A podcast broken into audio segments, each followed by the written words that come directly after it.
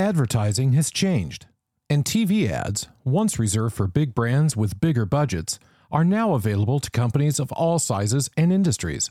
Mountain's self serve performance TV platform is leading the charge by making TV easier and more affordable than ever. Performance TV gives you access to tens of thousands of audience segments, with ads served exclusively on top streaming networks, and campaigns automatically optimized thousands of times a day for peak performance. The result is a high impact ad that will always find its target, regardless of what show they're watching. Visit mountain.com to learn more.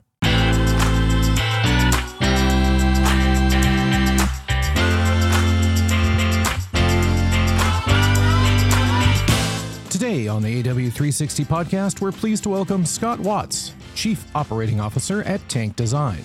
Scott shares his thoughts on the hybrid work model discusses leadership lessons learned through coaching sports and being mindful of technology's downsides. We hope you enjoy this episode. Scott Watts, welcome to the AW360 podcast. I'm pleased to have you on today. Yeah, thanks, Richard. Happy to be here. So, you're Chief Operating Officer of Tank Design, which I, I love that name, Tank. It's it's like so rigid and bold. And what what is Tank Design?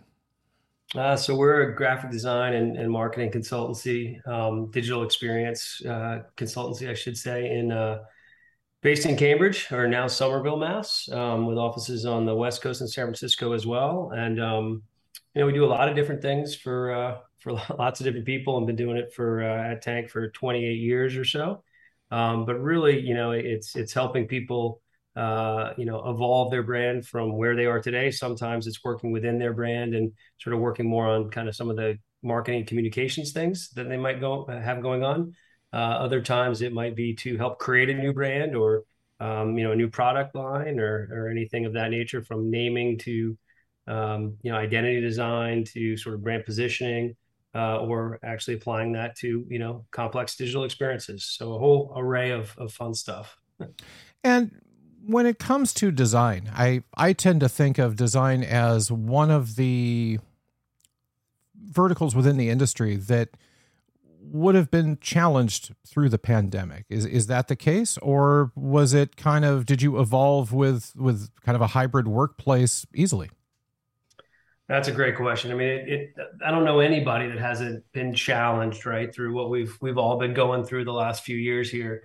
Um, it's funny. It's in one sense, I'd say there's a lot of elements of design that um, you know sort of weren't um, haven't changed too much or weren't challenged that much, particularly sort of on the the individual craft level, right? A lot of a lot of what happens, you know, can happen at home or um, you know, sort of remote. Uh, and then there's other parts of it that I think are tremendously challenging, and, and particularly um, when you sort of talk about working with uh, with clients, right? Working with project teams on solving complex marketing challenges and brand or communications challenges. Um, the lack of face to face, the lack of sort of teams in a room working together and um, you know coming up with uh, you know real innovative solutions. You know, it's it's been very very tricky, I think, at times to figure out how do you do that in the environment that we are today. How do you simulate some of those um, you know, kind of in-person activities that we all got so used to and and have been very successful, you know, at leveraging. How do you do that when you have, you know, people in uh, you know, five different people on a team in five different rooms in five different states or or even countries, you know? Yeah, I mean, I always look at all the tools available to us today and imagine them at work in different you know parts of the industry. And, and one of the ones i always come up with is everybody has their own um, and i think zoom has one teams has one everybody has one now where hey it's the digital whiteboard you know and it's, it's one of those things that you know attempts to to emulate the in-person experience and somebody actually drawing something. And more often than not when i've tried to use it it's well i'm not going to draw anything because i'm not very good at that. But you know when we do try and use it it becomes kind of a free-for-all. When it comes to the the sort of tools that you use and your team uses on a regular basis. How did those evolve, or maybe you discovered new ways of using them with with the hybrid model?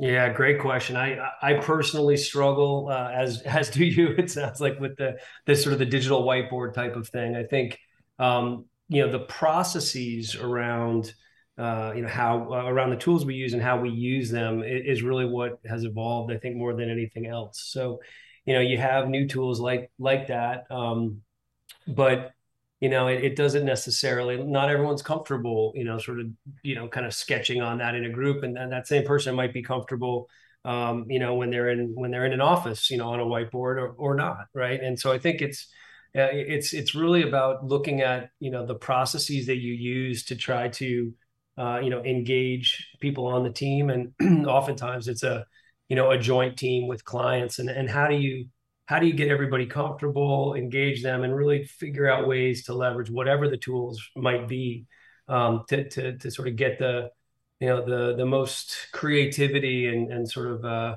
um, oh I don't know collaboration out of out of that group and it's it's certainly it's certainly challenging.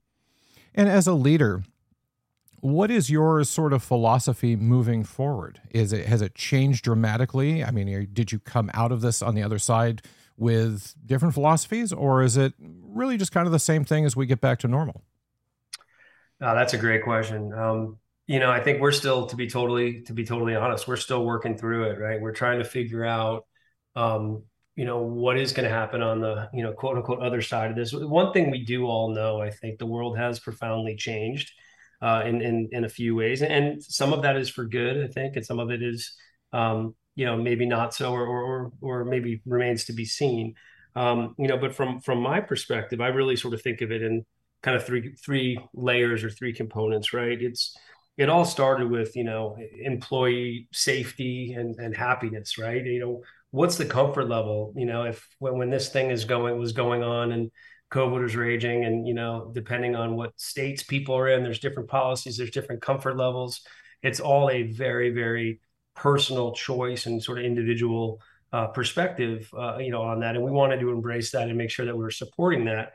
So then that leads to sort of the second piece, which is okay. Well, in doing that, the work process has changed tremendously, and how do we change that, as we just spoke about, with some of these tools and now uh, things that you know used to be a Monday morning, you know, cup of coffee um, now trying to deal deal with some communications virtually. How does that evolve? And then you know what are the impacts on the business model? You know, just purely the the the metrics of a, a smaller company like ours. Um, and you know, as we've worked through that over the last couple of years, you know, I you know I think there's some areas where we've changed where we won't change, we won't go back. Um, and then there's other parts of it which I think have, have changed, and we've noticed that you know uh, there's pieces there that you know maybe are are getting in the way of uh, you know, doing doing the best work that we possibly can for our clients. Um, so I think you know, a long long-winded answer to your question. Um, you know, we're still trying to kind of you know figure out what it means. I think no matter what, you'll never see a full um, you know everybody in the office five days a week kind of thing again, especially in our industry. Um, and I think that's a really good thing. Um, so we're trying to really you know c- kind of assess what's right for our people and for our company and for our clients. I love that answer. And personally speaking, as somebody who is creative when I'm alone and gets really into sort of a group think when I'm in a group environment, that is, uh, mm-hmm. uh, for me, that's that's the perfect scenario. I love that. As I understand it, you are an athlete and you coach youth sports. Which sports do you coach? I, I uh, I've coached a lot of different sports. I predominantly coach lacrosse. Um, I have three children at various ages, and um, they uh, they all play. And and I I played you know all kinds of sports growing up, but specifically football, basketball, and lacrosse in high school, and then played all through college, and and sadly still still play, although it's not not too pretty when uh, the old guys get out there uh, and play in the men's leagues and whatnot. But um, you know, it's it's been a it's been a, a really fun uh, fun things sort of transitioning from player to to coach over the over the years and particularly getting to spend a lot of time with you know with my kids and and sort of bond over that with them which has been really fun. And that coaching experience what has that done to your perspective on the leadership side of things? Yeah it's it's it's it's a great question. I i feel very um yeah, I've, I've evolved with my, my view of that. I think over time, you know, I, I always knew what the sports part did for me personally, and sort of how it shaped, you know, for better and for worse, sort of who I am and in the work world specifically. Um, and because of it, I'm I'm certainly partial to athletes at times when I I know just sort of some of the the the, the things that particularly team sports teach around communication and and teamwork and selflessness and and some great qualities that um, you know, do a really good job in the in the workplace and, and help prepare people for that. But from a coaching standpoint or leadership standpoint, to your question, um, I'm blown away uh, at times when you know I'll I'll be coaching a 12 year old boys team, say, and you know I'll I'll uh, you know learn from you know uh, a guy I coach with or somebody, or I'll read something of a, a way to handle something, um, and then I'll be you know in the office on Monday or you know work call, and I'll be talking to somebody, and I'll I'll I'll you know employ the same type of uh, the same type of of solution or skill or activity or or something, and I'll realize, wow, this this worked better on these these uh, you know 30 and 40 year olds uh, than it did on my 12 on, on the 12 year olds you know this weekend. Um, it's it's the same stuff. It's it's kind of goes back to that book everything i need to know i learned in kindergarten. Yes. some of it is is is sort of akin to that.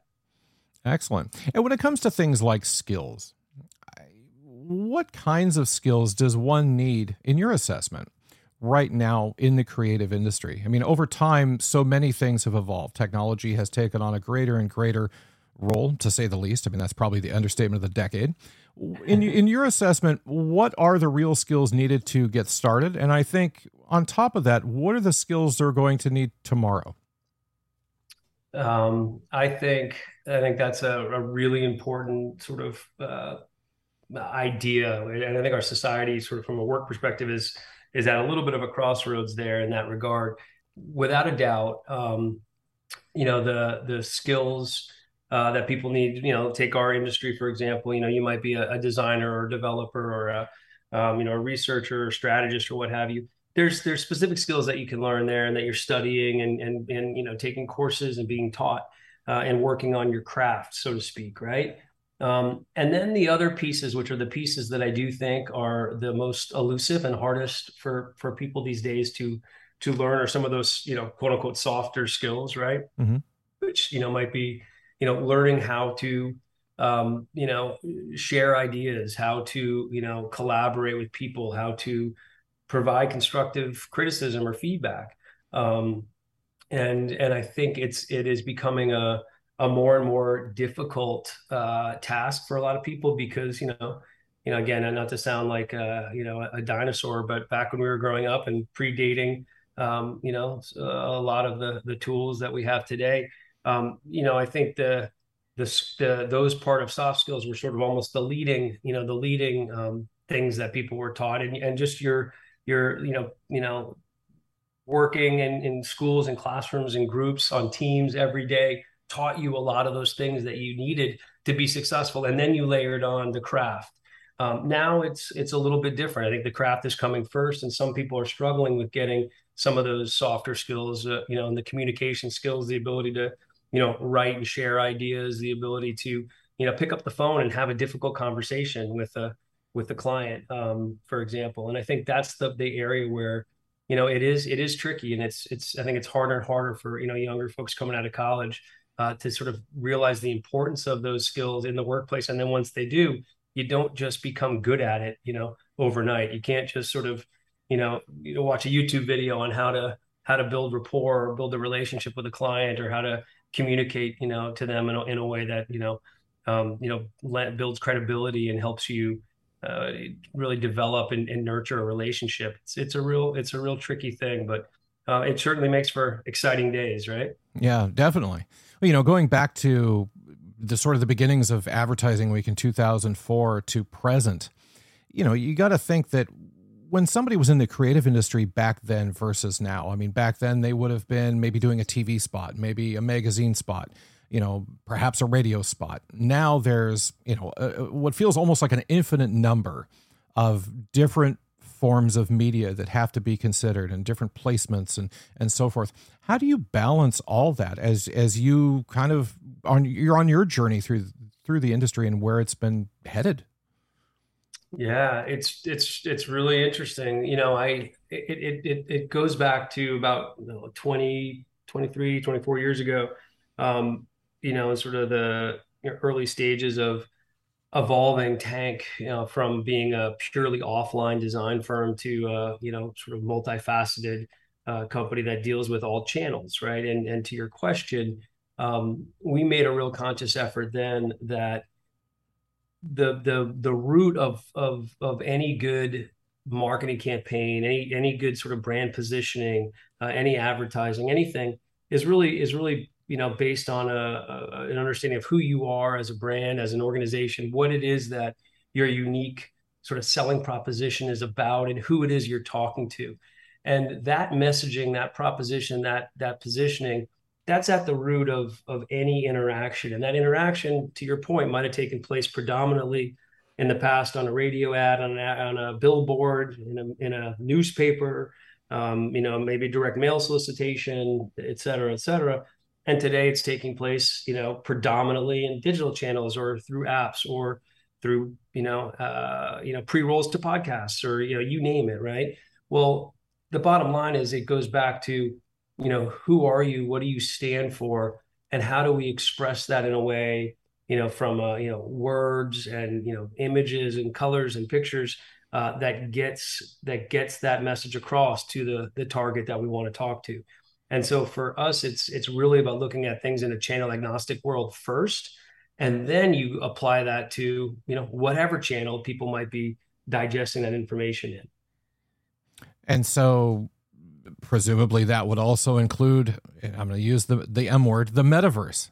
What what is your what is your feelings about the opportunities that that'll bring us? Presumably, yes. Um, you know, I'm I am I am personally maybe a little bit of a slow adopter in that regard, not because of uh, skepticism necessarily, ju- but just um, you know, kind of trying to, like a lot of other people, probably understand sort of the role that that plays, and you know, there's this weird blend. Sometimes it's what's the role it plays in my life first, and you understand it personally, and then you can kind of say, okay, now what does that mean for for Tank, and what does that mean for our clients? Um, mm. Other times it's the opposite. You know, it's it's it's our clients that might be saying, hey, you know, there's this thing, and, and what what's it going to do for us, and we learn about that and try to figure out what that role is and it might be something that you know i personally don't don't sort of get into in my own life right um, and so this is a, this is a, this is an interesting one. It's it's something that I have um, sort of don't have a ton of experience in, and I'm trying to figure out right now what uh, what it means for our clients. Probably like a lot of others, but um, it's certainly an interesting interesting uh, evolution that I think we're all watching very closely. Definitely. I mean, personally speaking, I dove in with both feet, got a headset, put it on, and proceeded to not feel particularly well about 15 minutes later. So, you know, I see all the promise in the world, but, you know, when it comes to uh, how it actually really makes me feel, it, it hasn't been a really great avenue for messaging of any kind, I would say. Um, Scott, I appreciate you taking the time today. It's been a great conversation. I've loved having you on. Yeah, thank you very much, Richard. I appreciate it. And if people wanted to find out more about Tank, where would they find you? You know, I think the the best place is sort of all, all the all the usual suspects, tankdesign.com. Uh, follow us on Instagram or Facebook or LinkedIn, and uh, or or better yet, pick up the phone or shoot an email, and we'd love to talk to you in person. Excellent. Thanks for doing this. This has been fantastic. Yeah, thanks for having me, Richard.